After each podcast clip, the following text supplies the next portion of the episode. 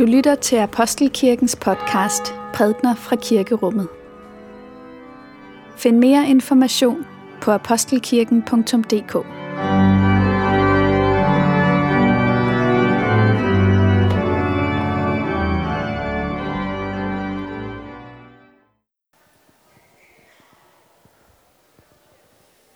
God formiddag alle sammen. God formiddag og velkommen til Apostelkirken, hvor vi skal fejre gudstjeneste sammen. Jeg håber, du har fået fat i øh, sådan en folder her, som vil fortælle dig om gudstjenestens forløb. Du kan se temaet, som øh, jeg har sat på gudstjenesten, er en uventet øsselhed. Og vi skal lytte til en historie med, med sådan tre personer, som jeg håber, vi kan sådan få trukket frem og kigget lidt på i prædikenen. Og lad os bede sammen. Barmhjertige Gud, du som i Kristus åbner vejen til dig og borttager verdens synd, jeg beder dig, rens mig, så jeg bliver ren. Helbred mig, så jeg bliver hel. Drag mig til dig, så mit hjerte finder ro.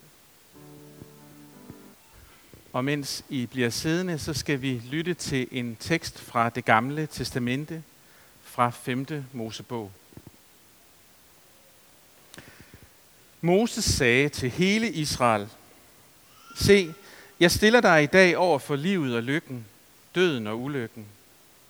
Hvis du lytter til Herren din Guds befalinger, som jeg giver dig i dag, og elsker Herren din Gud, vandrer af hans veje og holder hans befalinger og lov og retsregler, da skal du leve og blive talrig, og Herren din Gud vil velsigne dig i det land, du skal ind og tage i besiddelse.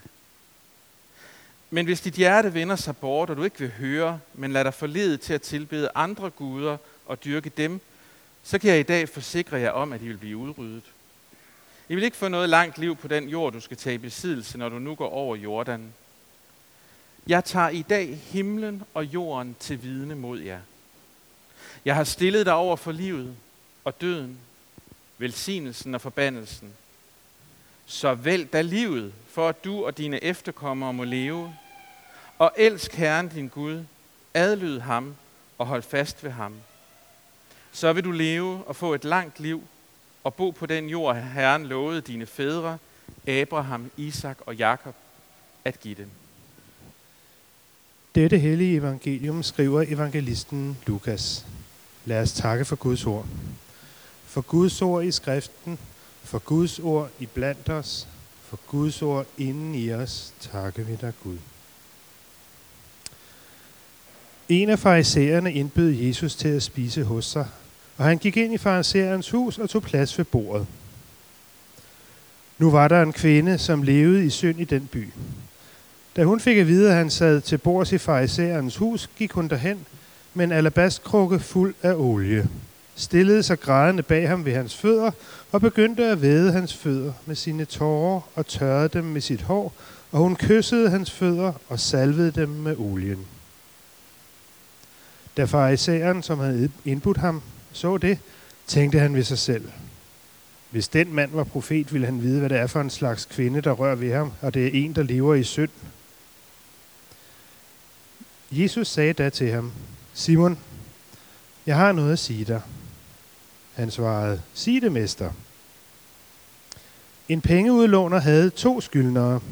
Den ene skyldte 500 denarer, den anden 50.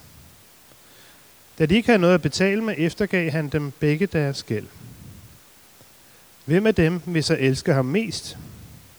Simon svarede, den han eftergav mest, vil jeg tro.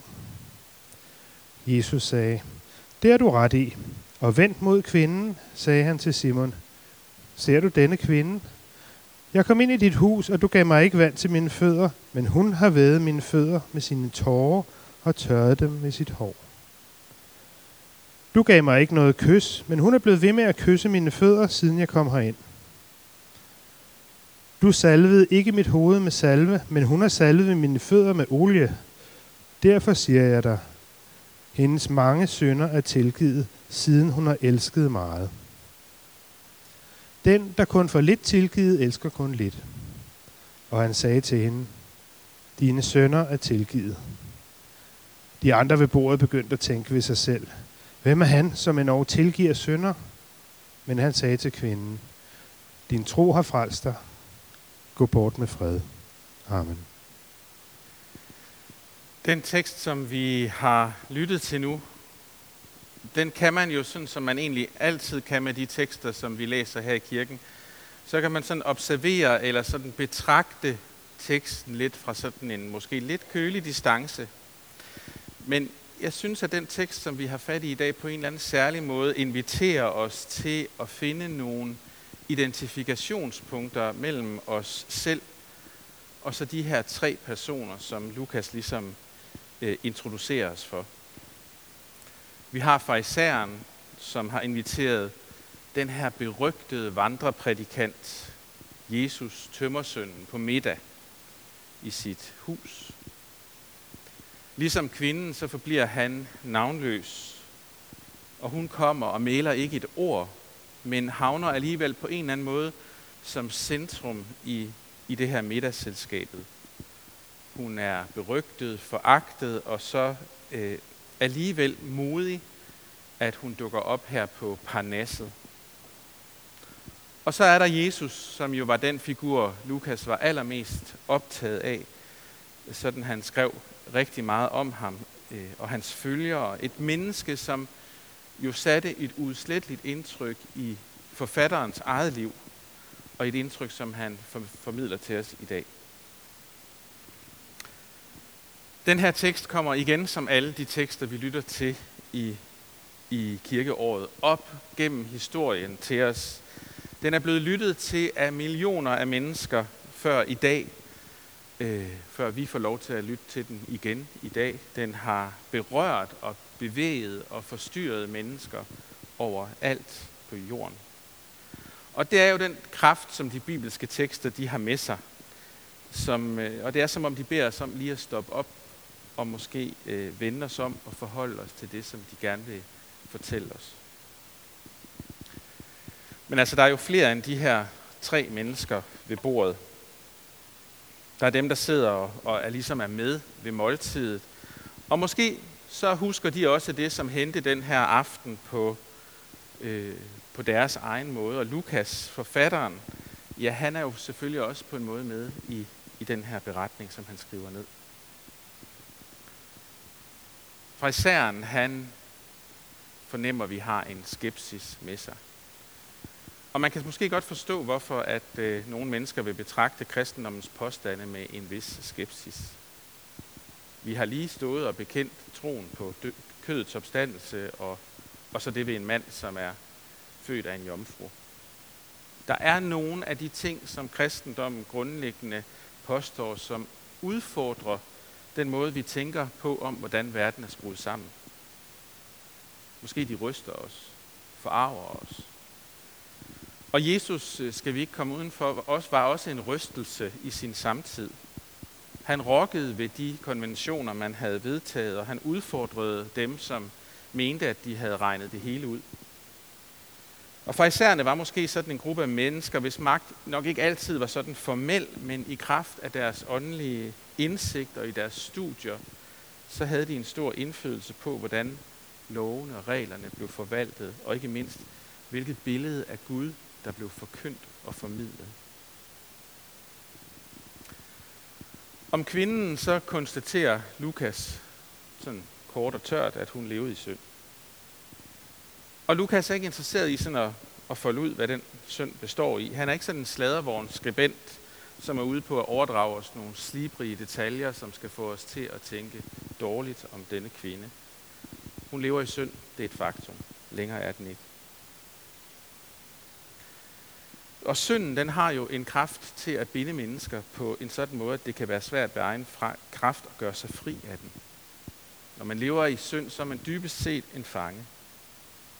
Og om trammerne i det fængsel består af noget, som andre mennesker har gjort mod en, eller noget, man selv har gjort, så kan det efterlade et menneske helt desperat og fuld af selvfordømmelse og sorg og angst. Og vi ved jo ikke, hvordan den her navnløse kvinde vil beskrive det, som foregår i hende og i hendes liv, fordi hun forbliver umælende. Men vi får at vide, at hun græder Der er i det her liv virkelig mange grunde til at græde. Og jeg tror egentlig, de fleste af os, vi græder måske lidt for lidt. Der har været sådan en idé i mange år om, at sådan grådens kontroltab har noget pinligt over sig. Det, som får os til at græde, er som regel noget, som er vigtigt for os. Om vi så griner hjerteligt af grin, eller ud af en sorg i vores hjerte. Og det, der er vigtigt, det er sjældent upassende, selvom det måske kommer til at fylde mere, end man havde troet, det skulle. Så hun græder. Kvinden græder. Og det er som om, at der i den gråd bor en bekendelse eller et nødråb, en eller anden opgivenhed. Hun udøser sit hjerte som vand for Herrens ansigt, som er sådan en fantastisk vending, vi har fra de gamle testamentlige klagesange. Hun vender simpelthen bunden i vejret, og så græder hun. Og græder og græder. Men hun gør jo ikke alene det, at hun græder. Fordi i hendes hænder er det som om, der bor en taknemmelighed, eller vi kunne kalde det en lovsang. En eller anden handling, som også er en bekendelse, som har noget bekendende over sig. Det, der bor i hendes gråd, det føles med det, som bor i hendes hænder, og altså i den her alabasterkrukke. Den her salvelse med olie, som hun går i gang med, ja, den har måske for dem, der sad ved bordet, mindet, bragt tankerne tilbage til kong David, den her, det her rige, som på det her tidspunkt var en fjern erindring om, om gode tider i fortiden, og, og har haft en eller anden mytologisk status. Et drømmerige, man længtes efter. Kong David blev salvet på et tidspunkt. Og vi møder den her fortælling om kvinden, der, den navnløse kvinde, der salver Jesus. Jamen, den mødes vi, mødes vi med andre steder i, i fortællingerne om Jesus. Men der er også en ekstra fortælling om den hos evangelieforfatteren Johannes, som fortæller om Martas og Lazarus' søster Maria, som kort før, at Jesus skal dø, salver ham. Vi ved, at de bragte salver med ud i haven, da de skulle besøge den døde, efter han var blevet korsfæstet, den dag, hvor de fik deres livs store overraskelse. Så at Jesus bliver salvet, jamen det, det har nogle strenge ud, som handler om, at han er kongen, han er messias, den man venter på. Men den her uventede øsselhed fra kvindens side kommer også, tror jeg, uden hun er klar over det, til at pege frem mod Jesu død og opstandelse. Og jeg synes, øsselhed er et godt ord at bruge på den her tekst i dag. Der er en øsselhed i kvindens tårer. Hun er ikke nærig med sig selv og sin sorg. Det får vi i hvert fald ikke indtryk af. Der bor også en øsselhed i hendes handling med at vaske og salve Jesu fødder. En, en, en øsselhed, som på en eller anden måde bevæger mig en lille bitte smule. Hun kysser hans fødder. Fødder, som vi så senere hen hører om, ikke er blevet vasket for nyligt. For det fortæller Jesus jo til farisæeren. Det er en enkel handling, men det er en dyb handling. Det er en uselvisk handling, som kommer måske ud af sorgen. Den har måske umiddelbarhedens skær. Hun greb krukken på vej ud af døren. Måske var den planlagt. Det ved vi ikke. Hvad vi ved er, at den er helt sikkert med vilje. Og så sidder Jesus der. Ham, som øh, var med, da himlen og jorden blev skabt, og så tager han imod den her kvindes gråd og hendes enkle kærlighedsgærning. Han modtager det, hun gør for ham. Hendes øsselhed, som var uventet, og han svarer den med tilgivelse. Det spørgsmål, som Jesus stiller farisæeren, det tror jeg egentlig også på en måde, vi kan høre stillet til os selv. Og uanset om vi i billedet her knytter an ved farisæeren, eller ved kvinden, eller ved Jesus, så, så kan vi godt tage det spørgsmål ind. Hvem elsker mest af de, der har fået deres skyld tilgivet? Den, der får meget tilgivet, eller den, der får lidt tilgivet? Svaret på det at blive tilgivet er jo kærlighed. Øsselheden er, at kvinden i det, at hun kommer til Jesus, er taget imod og mødt af Jesus. Der skal ikke mere til. Men øsselheden er også, at Jesus tilgiver. Det er Guds øsselhed. Og da hun går derfra, er hun ikke længere hende, man kan sige er en sønderinde, men hun er noget andet. Alt det her er helt uventet, uventet for farisæren, der Lukas os vide. Og det er temmelig interessant, at hvor Lukas bare ligesom får sagt om kvinden, at hun lever i synd, så skal vi have forklaret, hvad det er, farisæren tænker og gør, som er forkert. Hans synd skal ligesom foldes ud, måske fordi den er mindre åbenbar, at den er lidt skjult. Men det er også helt tydeligt, at farisæeren er fuldstændig forbløffet over det, som sker. At det er uventet for ham, det der sker i hans hus. En ting er, at det er upassende, at en kvinde med hendes rygte kommer så nær. Noget andet er det helt vildt upassende i, at Jesus ikke bare tillader, at hun kommer nær, men så også hævder og påstå, at hendes sønder er hende tilgivet.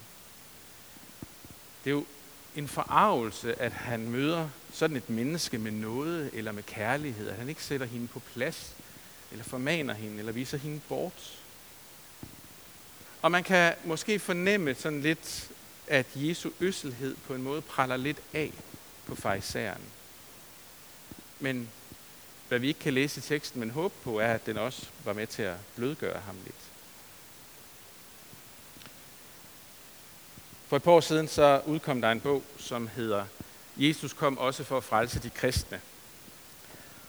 Og øh, man kunne måske også sige, at Jesus kom også for at frelse farisæerne. Den her farisæer havde nok af et oprigtigt hjertet, det kan vi tro jo i hvert fald, havde brugt sit liv på at læse de forordninger og love, som var i de hellige skrift, øh, skrifter. Og han har måske gjort sig umage for at leve efter den her lige snor, som han har kunne tegne op selv. Og måske er det rigtigt, at han ikke har så meget i virkeligheden, der skal tilgives. At han i det meste af sit liv har været sådan en, en god dreng. Det ser pænt ud. Det kan godt være, at kvindens skyld er større. Men hvad hjælper det at skylde lidt på bundlinjen, hvis man ikke vil stå ved, at man skylder? Så kan det jo være lige meget. Så er man stadig en, der skylder. Og her får vi et billede af et menneske, hvor det, at et andet menneske mødes, af noget, det provokerer helt vildt. Ser han ikke, at den noget også er tilgængelig for ham, hvis han ønsker det? Det er jo som det altid er med Gud. Det er kun den, som ikke tør at tage imod Guds store gave, som kan beskylde ham for at være smålig. Men det, som er med farisæeren, og som det, jeg tror, det er med mange af os, er, at den, man ser på med en skepsis, kan det være svært at tage imod noget fra. Det nytter jo ikke noget, at Jesus står med sin øsselhed og sin kærlighed og sin tilgivelse og, et, og sin fred, hvis menneskets hjerte er hårdt på en sådan måde, at det ikke vil finde sig i at tage imod det.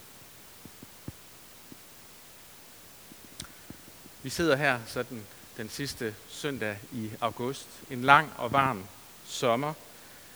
Vi er en broet skare, som sidder her. Jeg tror, at vi både rummer farisæer og mennesker, der lever i synd, os som, som er samlet her i dag. Og måske de fleste af os er i virkeligheden lidt af begge dele. Der er nogle af os, som forbliver tavse tilskuere på en scene som den her, en tekst som den her. Der er nogen, der betragter på afstand, lidt med en, måske lidt med en skepsis, hvad det er, der sker. Men her i kirken er også Jesus Kristus, Guds søn. Ham, som til kvinden sagde, din tro har frelst dig. Det kan være, at vi kommer her i kirken i dag og ser ham, og når det blik, han møder os med, får os til at slå øjnene ned, fordi vi kan ikke rigtig rumme det. Det er svært. Det kan også være, at vi oplever, at han møder vores skam og vores brudhed på en sådan måde, at vi bliver bevæget, og at noget inde i os kan begynde at blive helt igen. Måske det her også er sådan en dag, hvor han siger, gå bort med fred. Det tror jeg, han gør det tror jeg er den øsselhed, som Jesus altid rækker os. Og derfor så siger vi lov og tak og evig ære være dig, hvor Gud, Far, Søn og Helligånd. Du som var, er og bliver en sand treenig Gud, højlovet fra første begyndelse, nu og i al evighed. Amen.